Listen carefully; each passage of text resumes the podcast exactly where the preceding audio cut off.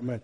Yeah, if someone would just pray for Liscard. Um, we, it, it, it's, it's great to be here, by the way, first of all. It's like being at your cousins, isn't it? You know, you got your own family, you go down and see your cousins. I, re- I really love being here.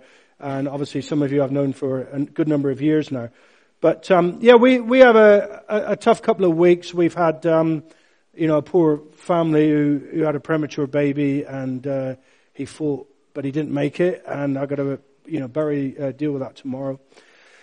That's going to be tough. We've had uh, a couple just join the church. The guy is not a Christian yet, but he's showing interest. He's getting sentenced tomorrow. He's pleaded guilty to charges, so we'll see how that goes.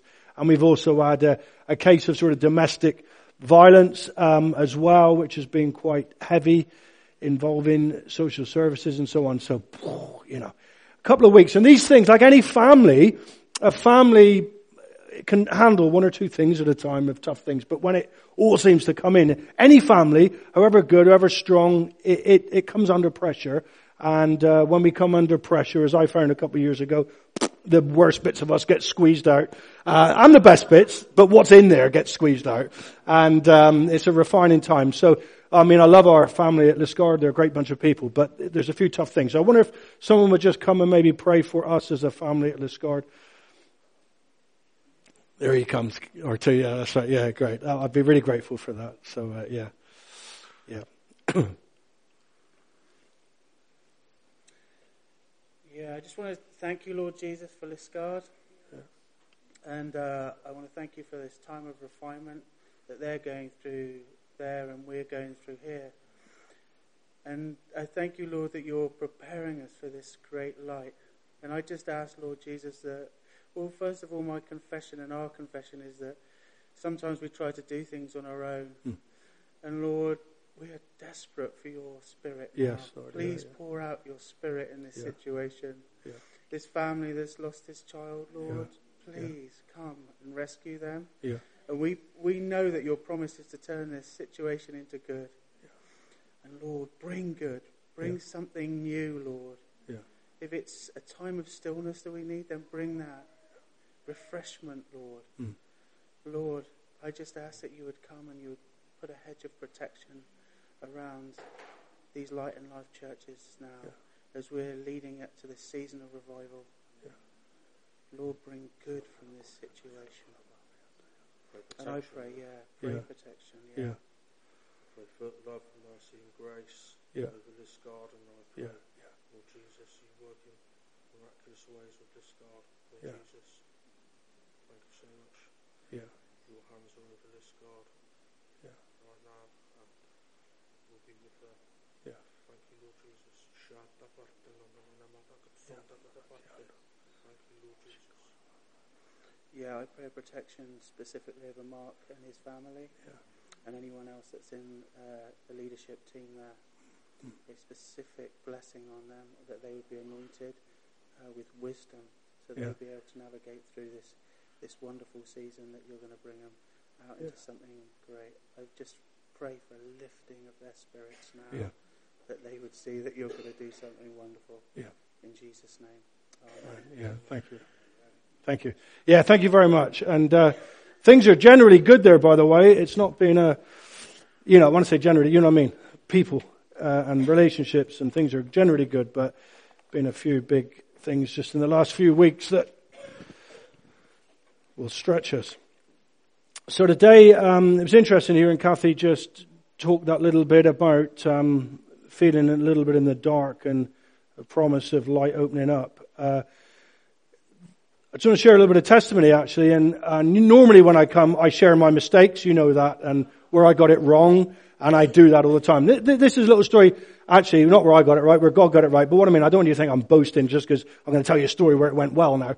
But um, I had an episode in my life where uh, I'd been um, married when before I became a Christian and uh, was married 17 years. This might be best not to be recorded, but anyway. Uh, and I'd been married 17 years, and that that came to an end beyond my control. Uh, I, I fought like crazy, but it, it, it, just didn't happen. And you you're left going, God, you know, what was a, you know what, why, what, where? You just feel in a total place, as as Kathy described, maybe in a tunnel you're going, I don't understand, and, and is my job to sort of wait and just pray, or is my job to shake the dust on my feet? What is it, God? I just need to know what you want. And just that sense of um, being in total, oh, just horrendous point. I remember it.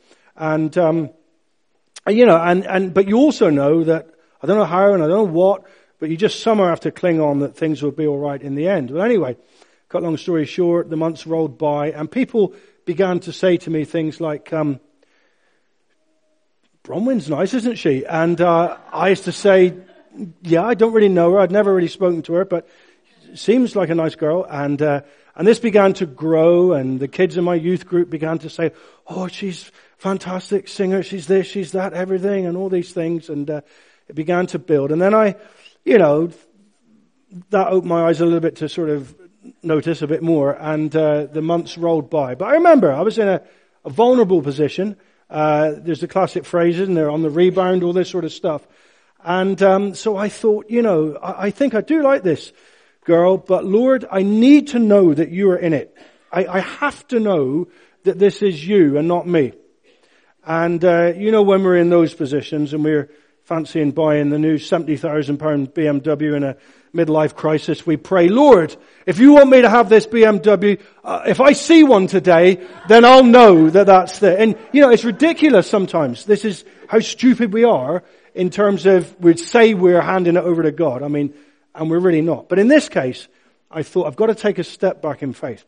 Now often I talk, would talk about taking a step forward in faith, but sometimes we've got to take a step back in faith. What I mean by that is remember Elijah on Mount Carmel. Uh, there's the competing things, the prophets of Baal and him, the, the sacrifices are there, and they're looking for whose sacrifice will be consumed by fire from heaven. And what does Elijah do? He says, pour water all over it. That may be where we get the phrase, pour cold water on it. He pours cold water all over the, the cow, the wood, the trench, fills it up so that nobody can say, oh, it was just a little spark that set it off. It wasn't God at all. Elijah takes a step back in faith. Goes, God, no doubt then. And I did that with uh, Bronwyn. I said, God, if you want me in any way to enter into some form of per- pursuing this girl, I need to know you're in it. And so I left it and I said, God, I'm not going to do a thing until I know that you're in it. Wow, barely a day went by, maybe two days went by. I got a phone call from a girl who was Bronwyn's landlady. She said, do you repair ceilings? I said, yes, I do. She said, well, I've got a ceiling falling in in my house. Would you come and do it? I thought, ooh, yes, I will come and do it. That's where Bronwyn lives. And then at the end of the conversation, she said, I'm going off to Sudan on mission. Would you liaise with Bronwyn? I said, I certainly will. Thank you very much. and uh, so there was this sense that, wow, God seems, this is, this is wild. You know, ceiling falls in. You find yourself in the house of the person that everyone's telling you you should get to know. And so then, as I may have told you before, then I really manipulated it. I found out what time her shift finishes. I made sure I was there every day at the time that she walked in from work. Would you like a cup of tea? Yes, thank you very much. And so it went on. But that wasn't the only confirmation. There were many other confirmations. I remember my pastor, who was generally a fairly cautious guy, walking, knocking on my door. He said, all right, Mark? I said, yeah. He said, uh, got any news? I said, I'm not sure. Are you sure you haven't got some news? I said, well, I think Man United won last night. No, he said, have you got some real news? I said, okay, okay. Yes, I have been on a date with Bronwyn. He said, how old are you? I said, 43. He said, how old is she? I said, 37. He said, well, you better get on with it. And I thought, wow. I thought, wow, this is a guy who I expected to go, now be very careful.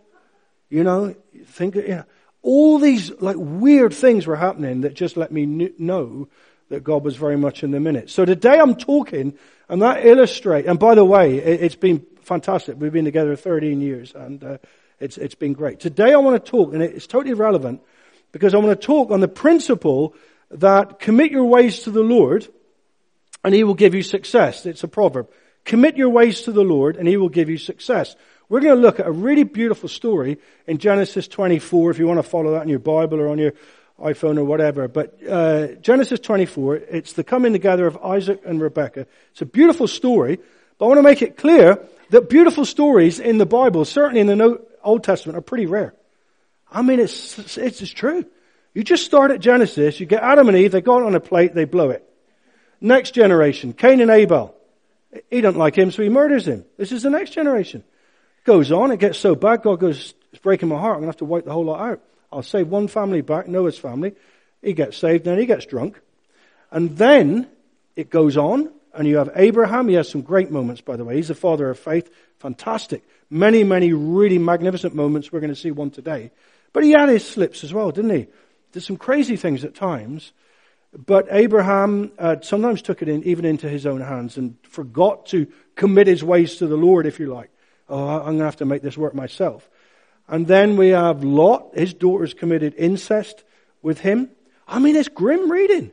Uh, you know, you get David's daughter got raped, Jacob's daughter got raped. I mean, it's a lot of grim reading in the Old Testament. So when you get a happy ever after story, grab hold of it and go, this is great. But the reason this is a happy ever after story, by the way, there is a happy ever after story from the start of the Bible to the end. The meta narrative is a happy ever after story. It's fantastic. And we're part of that. Make no mistake. But in it, people are people. And there's a lot of mess in the people but God is faithful. God is good. That should give us encouragement, by the way. But here is a rare story when people just give it over to the Lord. We can learn so much from this, and it goes well with them. And sometimes in our lives, um, we we would do well to just know this principle. Commit your way to the Lord, and God will give you success. Now, our definition of success as Christians is not the worldly view of success, which is probably middle-aged man, midlife crisis, Dolly Bird 20 on one arm, Mercedes there, already retired in Monaco, 50 million in the bank. That's a world view of success. I don't want it. It's rubbish. But the biblical view of success is healthy relationship with God, healthy relationship with people, and enjoying the fruit of the Holy Spirit. Love, peace, joy. Do you want 50 million in the bank or peace?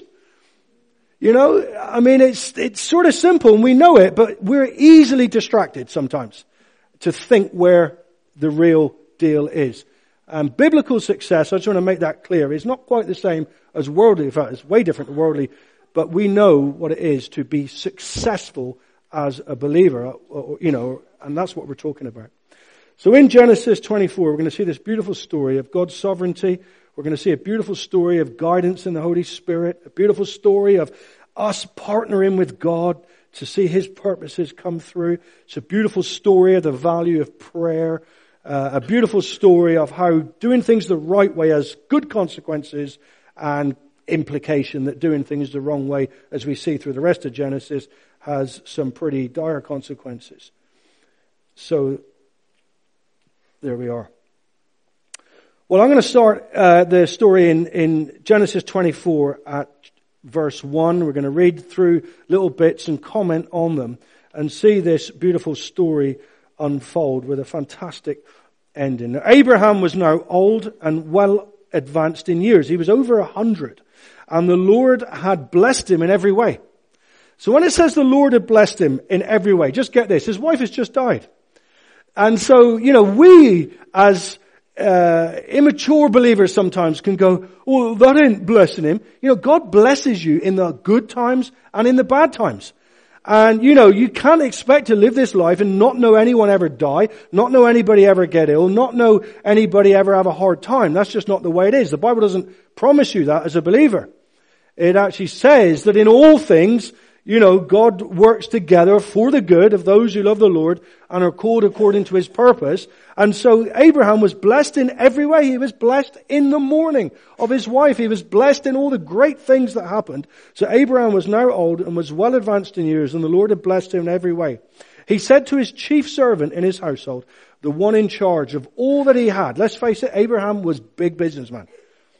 I mean, today he might be Donald Trump. You know what I'm saying? In terms of big big, big, big, powerful man. Wealth brings power whether we like it or not. And he was a big influential man of that day. And he says to the man in charge of all that he had, so you could argue is number two, he says, put your hand under my thigh. Before you get worried, uh, this is the ancient Far East version of a handshake. You know, I want you to shake on this, mate. Put your hand under my thigh, okay? So he says, put your hand under my thigh, uh, I want you to swear by the Lord, the God of heaven and the God of earth, that you will not get a wife for my son from the daughters of the Canaanites among whom I am living, but will go to my country. Remember, Abraham came 900 miles from the land of Ur to the land of Canaan, and go back to my country and my own relatives and get a wife for my son Isaac. I don't know if any of you are parents. You know, I've got two boys, 9 and 11. I'm already thinking, what sort of wife are they going to get? You know, and, and, and equally important, what sort of husband might they be? You know, it's overall us as parents wanting the best for our kids. What about our kids being the best for somebody else?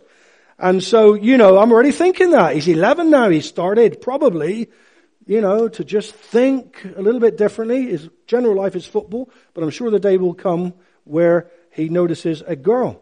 And so the thing is, I'm uh, already thinking and praying into these things. And Abraham is no different.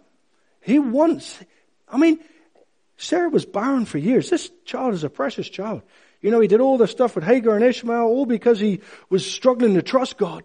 But he has this child, this child of the promise, Isaac. And if the promise is going to continue, of which we are part of that promise today, the, the sons and daughters of faith, if that promise was going to continue, obviously Isaac had to marry. And so Abraham is well advanced in years. Sarah's already gone. He knows he ain't got long left. He knows probably he's too old to make a journey 900 miles on a camel. And so he says to his servant, better get moving. Can you get a wife for Isaac? Now, just a little note, by the way. This isn't an arranged marriage, but interestingly, but it's there's more control in it than we normally have in our culture. In, in Britain, we think we're so free, and we're all free to just choose whoever we want without any family involvement, all that sort of stuff.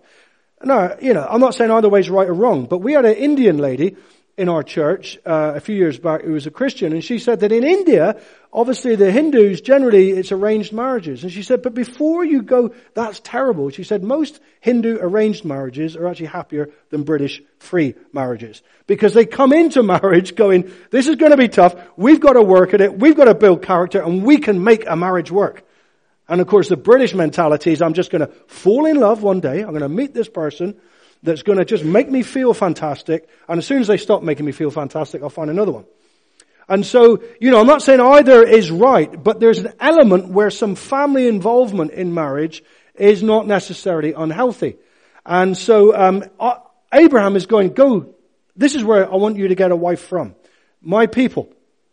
Why did he say that? Because if you look back to Abraham's journey out of Ur, they were a pagan bunch, as indeed the Canaanites were. But I think there's probably different levels. They were generally probably a fairly decent bunch, whereas the Canaanites were a pretty undecent bunch. It might be that. It might just be that he just wanted the accountability and all that from just knowing. I, we don't know exactly why Abraham said go back there and find a wife, but maybe the Lord had just told him. That's the other option, that he'd been praying about it. So he tells the man, go back the 900 miles and find a son for my wife uh, from the land of Ur, or now called Nahor. The servant asked him, what if the woman is unwilling to come back with me to this land? Shall I then take your son back to the country you came from? See, good question, isn't it? Good servant. Okay, I find a woman. She says, yeah, I'd like to marry Isaac, but I ain't leaving my family and I'm not leaving my area. What do I do then? The servant says. Abraham says this, make sure that you do not take my son back there. Abraham said, the Lord, the God of heaven, who brought me out of my father's household and my native land, and who spoke to me and promised me on oath, saying, to your offspring, that's Isaac, I will give you this land. He will send his angel before you so that you can get a wife for my son from there. If the woman is unwilling to come back with you, then you will be released from this oath of mine. Only do not take my son back there. So the servant put his hand under the thigh of his master Abraham and swore an oath to him concerning this matter. You see, Pete came to us and spoke a couple of weeks ago, and one of the phrases he said was, make sure you make the main thing the main thing. And what Abraham is doing here is going, you know, yeah, he needs a wife. Yeah, I hope he gets a nice one. All those things. But the main thing is the main thing, and that is following in obedience to God. And God told me to leave there and come here, that a nation would be built here through my offspring. So who am I to go, if she ain't gonna move, I'll send my son back there and compromise just to get a nice wife, but forget the purposes and call of God on my life. Make the main thing the main thing. Even good things will distract you from the call of God upon your life. And the things you know God has said, I want you to do this, I want you to do this. And so Abraham is no way going to lose sight of what the main thing is. The main thing is there's a covenant, there's a promise here that in Canaan I will build this massive nation that we're part of today that will be as numerous and as hard to count as counting sands on the, uh, sand grains on the seashore. And Abraham knows that God's called him to that. So how can I let my son go back there when really it's meant to be this land that he inherits? And so the servant is clear. If she ain't willing to go, then maybe it's plan B. But he, I cannot compromise on the things I know that God wants for us. Then the servant took ten of his master's camels and left, taking with him all kinds of good things from his master. He set out for Aram Naharaim and made his way to the town of Nahor. He had the camels kneel down near the well outside the town. It was toward evening, the time the women came out to draw water. And so there he is, 900 miles this is, a bit like Cornwall to, to John O'Groats, I think in another couple hundred miles on camels. I don't know how fast the camel goes, five miles an hour, ten miles an hour. But you know what I mean? It's a big journey. A bit like going to Scotland on a horse. You know, you'd certainly take a few days over it. They go off, a group of them, ten camels, loaded up with gifts. It's good to be generous, by the way. I'll just throw this in. As Proverbs says, you know, a gift opens a way for the giver. There's nothing worse than being tight. Not in the good stewardship way. Be tight in terms of good stewardship. Don't waste money. But you know that sense of, it's just generosity is good. It goes well with you. And so he's sending him off with gifts. It's a good thing. Be generous. Be hospitable. You're not trying to earn people's friendship. But at the end of the day, hey, what a lovely guy. He did this for me. He was generous with his time. He was generous with his money. He shared his lunch with me. He did this. It just opens up a way for God to do good things. And so he sends him off generously, Abraham. He was very wealthy, mind you. Sent him off generously with uh, the, this, his servant who's looking for a wife from this place. So what happens? The women come out. That's a sense of community there, by the way. Another detour. But I remember an American lady being in India once and she said, uh, she saw the ladies scrubbing the clothes in the river. She thought, oh, poor ladies, they've got to get up and, and walk to the river and scrub the clothes. And then she had another look and she felt the Lord go, look at the community. Look at them. They're laughing, they're talking, they're sharing life together. And you, you sit in your little house with your washing machine spinning around all alone and you think that's success. It's interesting, isn't it? Just the different concepts of success and progress that we have. And so the ladies came out at a certain time to draw water. I remember being in Jamaica, you know, and staying in the Blue Mountains and they said, do you want some water? I say, yeah. And they'd go off and I didn't realize they were walking three miles to go and get it for me. And the, the thing is, it's, it's just a part of life for so many people. And so the people of the, the town, they come out at a certain time, probably when it's a bit cooler, and draw water out the well. So he's now got an opportunity to eye up the talent. Apologies for the crass phrase. I'm just, you know, giving you a, a, a an, some sort of idea of what's going on here. He's looking which one might be the one for Isaac. So, he says this. What do you do when you want guidance? There's three words that follow. He says, then he prayed. So there's a load of women here. He's got to choose one. What do you do? You pray. I don't know what your situation is at the minute. It might be like, do, do you want a new job? You know, you might have been offered this, you might have been offered that. You might be thinking, does the Lord want me to help in this area of the church, that area of the church? Does he want me to live here, move there, do this, do that? Get this car, get that car, whatever it is. And often we can't just go, oh yeah, um, new job, I'll find that in the Bible. Although often, don't underestimate the Bible, it will expose the motives in our heart for wanting this or wanting that. I remember once I was an estate agent in Callington, I was doing quite well, and I got a letter landed on my desk before the days of email saying, uh, we want you to come and work for us, what they call headhunting. Uh, come and work for us, we'll increase your salary, give you all everything you need, blah, blah, blah and come and manage this office in Saltash. I looked at the office. Oh, it was triple the size of the one I was in. I thought, wow, you know, I, I've really arrived if I get this job. But what did I do? I prayed and I prayed about it. And I felt the Lord, soon as I started to pray and said, God, do I, do I take this offer or not? I just saw this massive great stop sign right in front of the office. Couldn't, couldn't take the job. I, uh, I said, thank very much for your interest, but no thanks. About three weeks later, sorry, about three months later, that office was closed down. And I heard that the overheads on it were so stacked up that really it would take a miracle for anybody to make that office a success. So then he prayed, you see. He just went, Lord, would you show me somehow? We have the Holy Spirit. There is this ability of God to guide us in ways other than the Bible, but the Bible should always be the overriding testing point. And we should be able to measure up what God shows us against the truth of the Bible. And so it says, then he prayed, O Lord, God of my master Abraham, give me success today and show kindness to my master Abraham. See, I am, beside, I am standing beside this spring and the daughters of the townspeople are coming out to draw water. May it be that when I say to a girl, can I have a drink? And she says, you want a drink? I'll water your camels too. Let her be the one you have chosen for your servant Isaac. By this I will know that you have shown kindness to my master. It's brilliant. He's again, he's taken a little bit of a step back in faith. He could have just gone, when I ask for a drink, the first one will be the one. But he says, no. He says, when I ask for a drink, may the one who says, sure. In other words, so she's hospitable, she's kind, sure, I'll give you a drink. In other words, I'll go and go down the well and, you know, do some hard graft, get you a drink. And what about your camels? Don't they need some water too? This is going the extra mile. This is showing some character that is beautiful. I'm going to tell you, camels drink 20 gallons or they store 20 gallons each.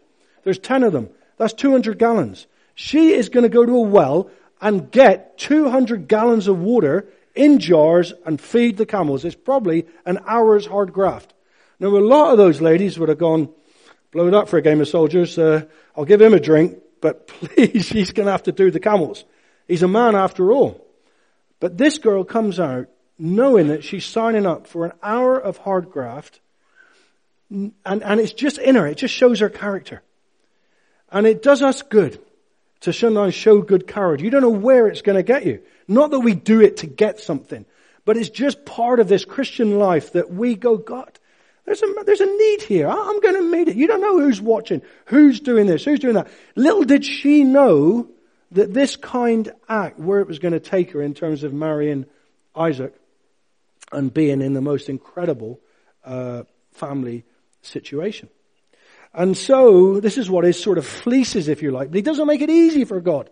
He goes, the one who's like outstanding in character. This is my sign that if, if she says, I mean, he's praying. You know, the Lord sort of says to him, this, this will be the sign that it'll be the right one. Before he had finished praying, this is what I love, eh? Before he had finished praying, Rebecca came out with her jar. He's praying. A woman appears. It's again, it's the Holy Spirit, isn't it? Notices just the, just the moment He's just praying, and you go, well, maybe this could be the one. I hope you're getting some encouragement here and just learning how to know when God's in something. Because we should be doing this with all aspects of our life. Every big decision we make, we should be laying it down before the Lord. Too often we just think, this is what I want. I'm going to make it happen. No. It's so critical that God is in these big decisions. Before he had finished praying, Rebecca came out with her jar on her shoulder. She was the daughter of Bethuel, son of Milcah, who was the wife of Abraham's brother Nahor. In other words, she was his second cousin, okay? The girl was very beautiful. Now, there's about five people in the Bible who are described as beautiful, so she obviously was. The girl was very beautiful, a virgin. No man had ever lain with her. She went down to the spring, filled her jar, and came up again. The servant hurried to meet her. He was excited, the, the servant. He's thinking, this could be the one, this could be the one. He's, he hurries to meet her and said, can you give me a little bit of water, please, from your jar? Drink, my lord, she said, and quickly lowered the jar to her hands and gave him a drink. After she had given him a drink, she said, I'll draw water for your camels too, until they have finished drinking. So she quickly emptied her jar into the trough, ran back to the well to draw more water, and drew enough for all his camels. Without saying a word, the man watched her closely. Sometimes you just sort of go, God, I think this is the one you just watch. And you could go, lazy so and so, you should have helped her. But the point was, he was going, God, is this the one? And he's studying her. Without saying a word, the man watched her closely to learn whether or not the Lord had made his journey successful. So I guess there were maybe some other little things he's just checking up. Maybe the way she related to the other ladies, just this, her demeanor, her, her, her sense of humility, all this sort of stuff. When the camels had finished drinking, the man took out a gold ring. He was convinced now. He took out a gold ring, one of the gifts, weighing a beka. Don't know how much that is. And two gold bracelets weighing ten shekels. Then he asked, Whose daughter are you? Please tell me, is there a room in your father's house for us to spend the night? Now, I mean, it may well be that she knows this guy is originally from here and he's related to us and all that sort of stuff.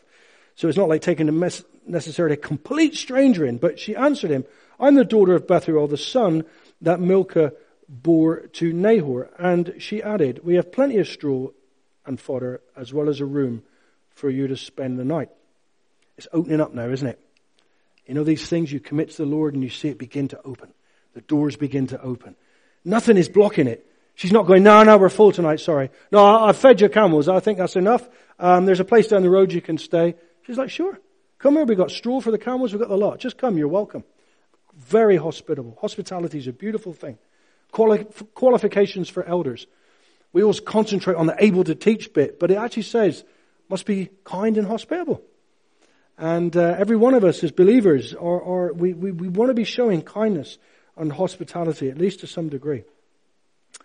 Then the man bowed down. This is the servant. Then the man bowed down and worshipped the Lord, saying, Praise be to the Lord, the God of my master Abraham, who has not abandoned his kindness and faithfulness to my master as for me, the Lord has led me on the journey to the house of my master's relatives. That excitement that comes when you go, God has moved. I've seen it. This is fantastic. He's overjoyed. It's not his wife. He's overjoyed at serving his master and sharing in his master's business. What a parallel for us. Don't you get excited when there's somebody that you feel the Lord saying, pray for them, talk to them, you do it, and they say, I want to become a Christian. You go, boom, boom, boom, praise the Lord.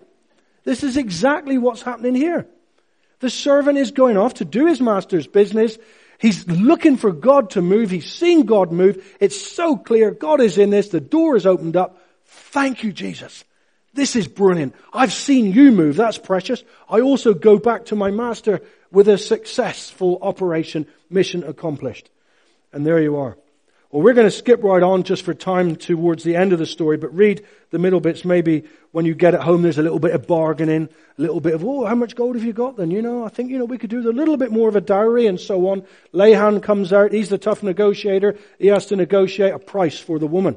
It's funny, Felix, you know, he's coming to speak here in December. He married an Albanian uh, lady, and I said to Felix, "Do you get any of this in Albania?" He said, "Yeah, yeah. I had to give a watch and a car to the brother-in-law and all this sort of stuff." So, you know, even people in our church have experienced a little few gifts uh, in terms of getting a wife, and so um, that's what goes on. And we pick the story up again in verse fifty.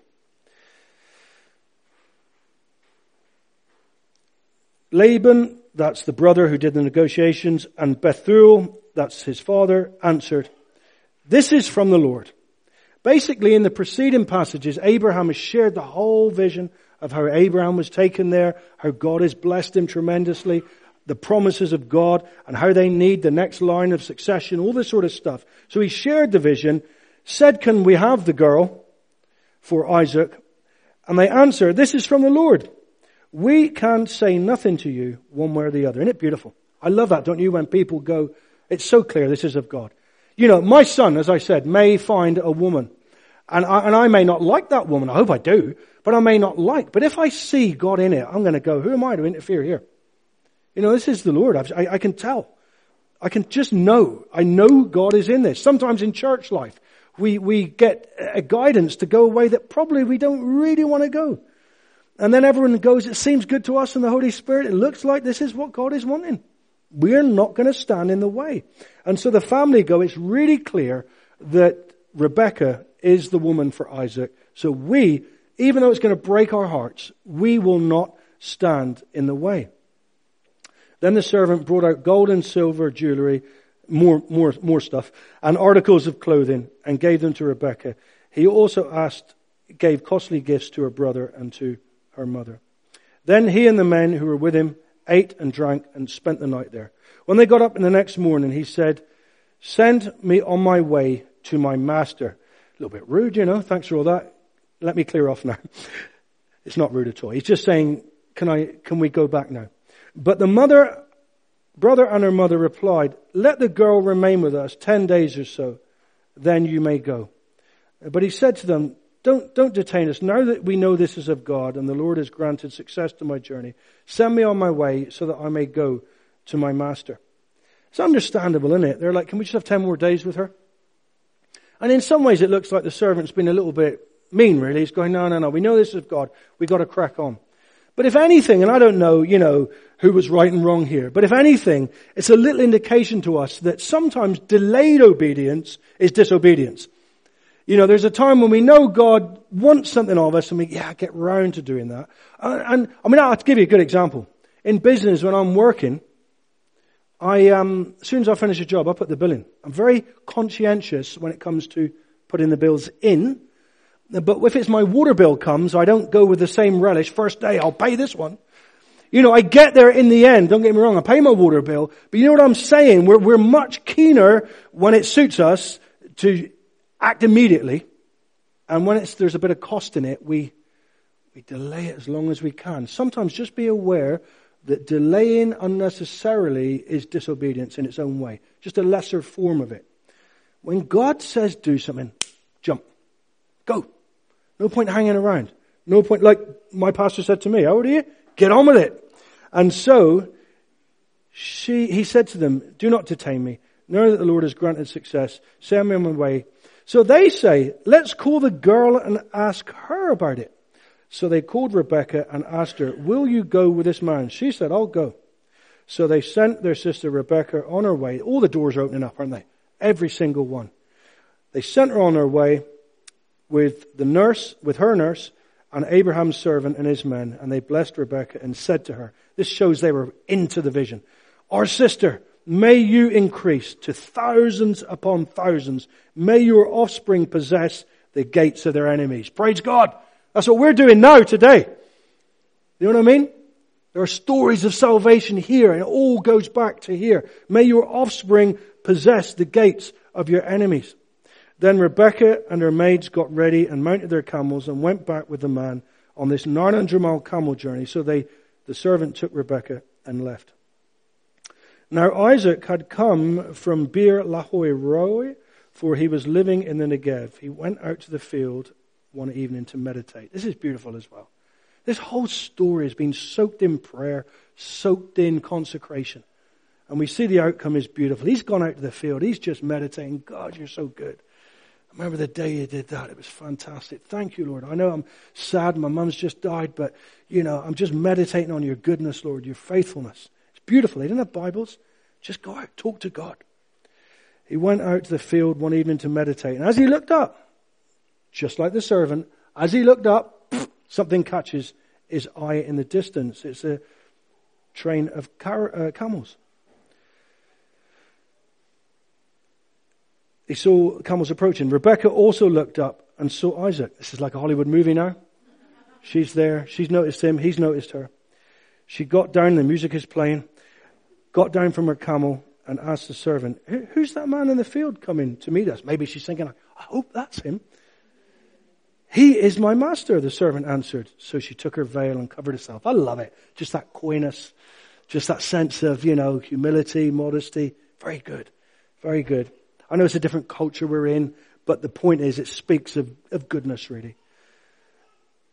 He, he is my master. Then the servant told Isaac all he had done. Isaac brought her into the tent of his mother Sarah and he married Rebekah there and then. So she became his wife and he loved her and Isaac was comforted after his mother's death. What a beautiful story, isn't it? What a beautiful story. What, what do we learn from it?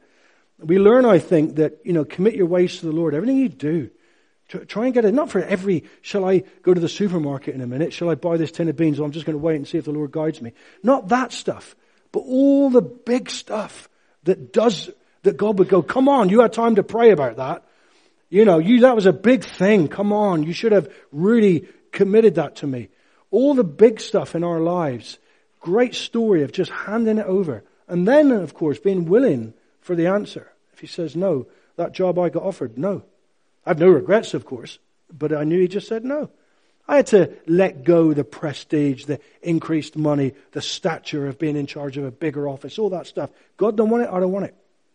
And so there's this beautiful story here. It ends so beautifully. Now you may be someone sitting there today, and we've all done it, who've done the opposite. You knew that you shouldn't. I remember my wife Broman, I don't think she mind telling me, but she, uh, as a young Christian girl, 17 or 18, went on a date. He was the bee's knees, sportsman, you know, blah, blah, blah, life and soul of the party. She fell for it. And, but she remembers the first night she went out, she felt the Holy Spirit saying, not the man. She, she got into that relationship. He was an alcoholic. It was disastrous for years. Um, but she looks back and she goes, I know on the first night, I knew it was wrong. I knew God wasn't in it. If I really, if I really analyze it, if I'm blunt with myself. And so you may have messed it up already. Many of us did. I didn't become a Christian until I was 27. I didn't dedicate anything to the Lord. Uh, don't be discouraged. You've got the rest of your life to make good decisions. And sometimes, you know, we will. We are dealing now with the consequences of good decisions and bad decisions. So if you have made some bad decisions already that you're finding the consequences from, just don't make any more. Because you get more. You know, I got a guy in our church, you know, he's an ex-addict. He's still got hepatitis C. That's just a consequence. He's saved. He's, he's, um, thrilled with life. But he has some consequences from earlier bad decisions. So I hope this little thing today will just encourage us to really submit our lives, commit our ways to the Lord, and He will grant us success. Let us pray.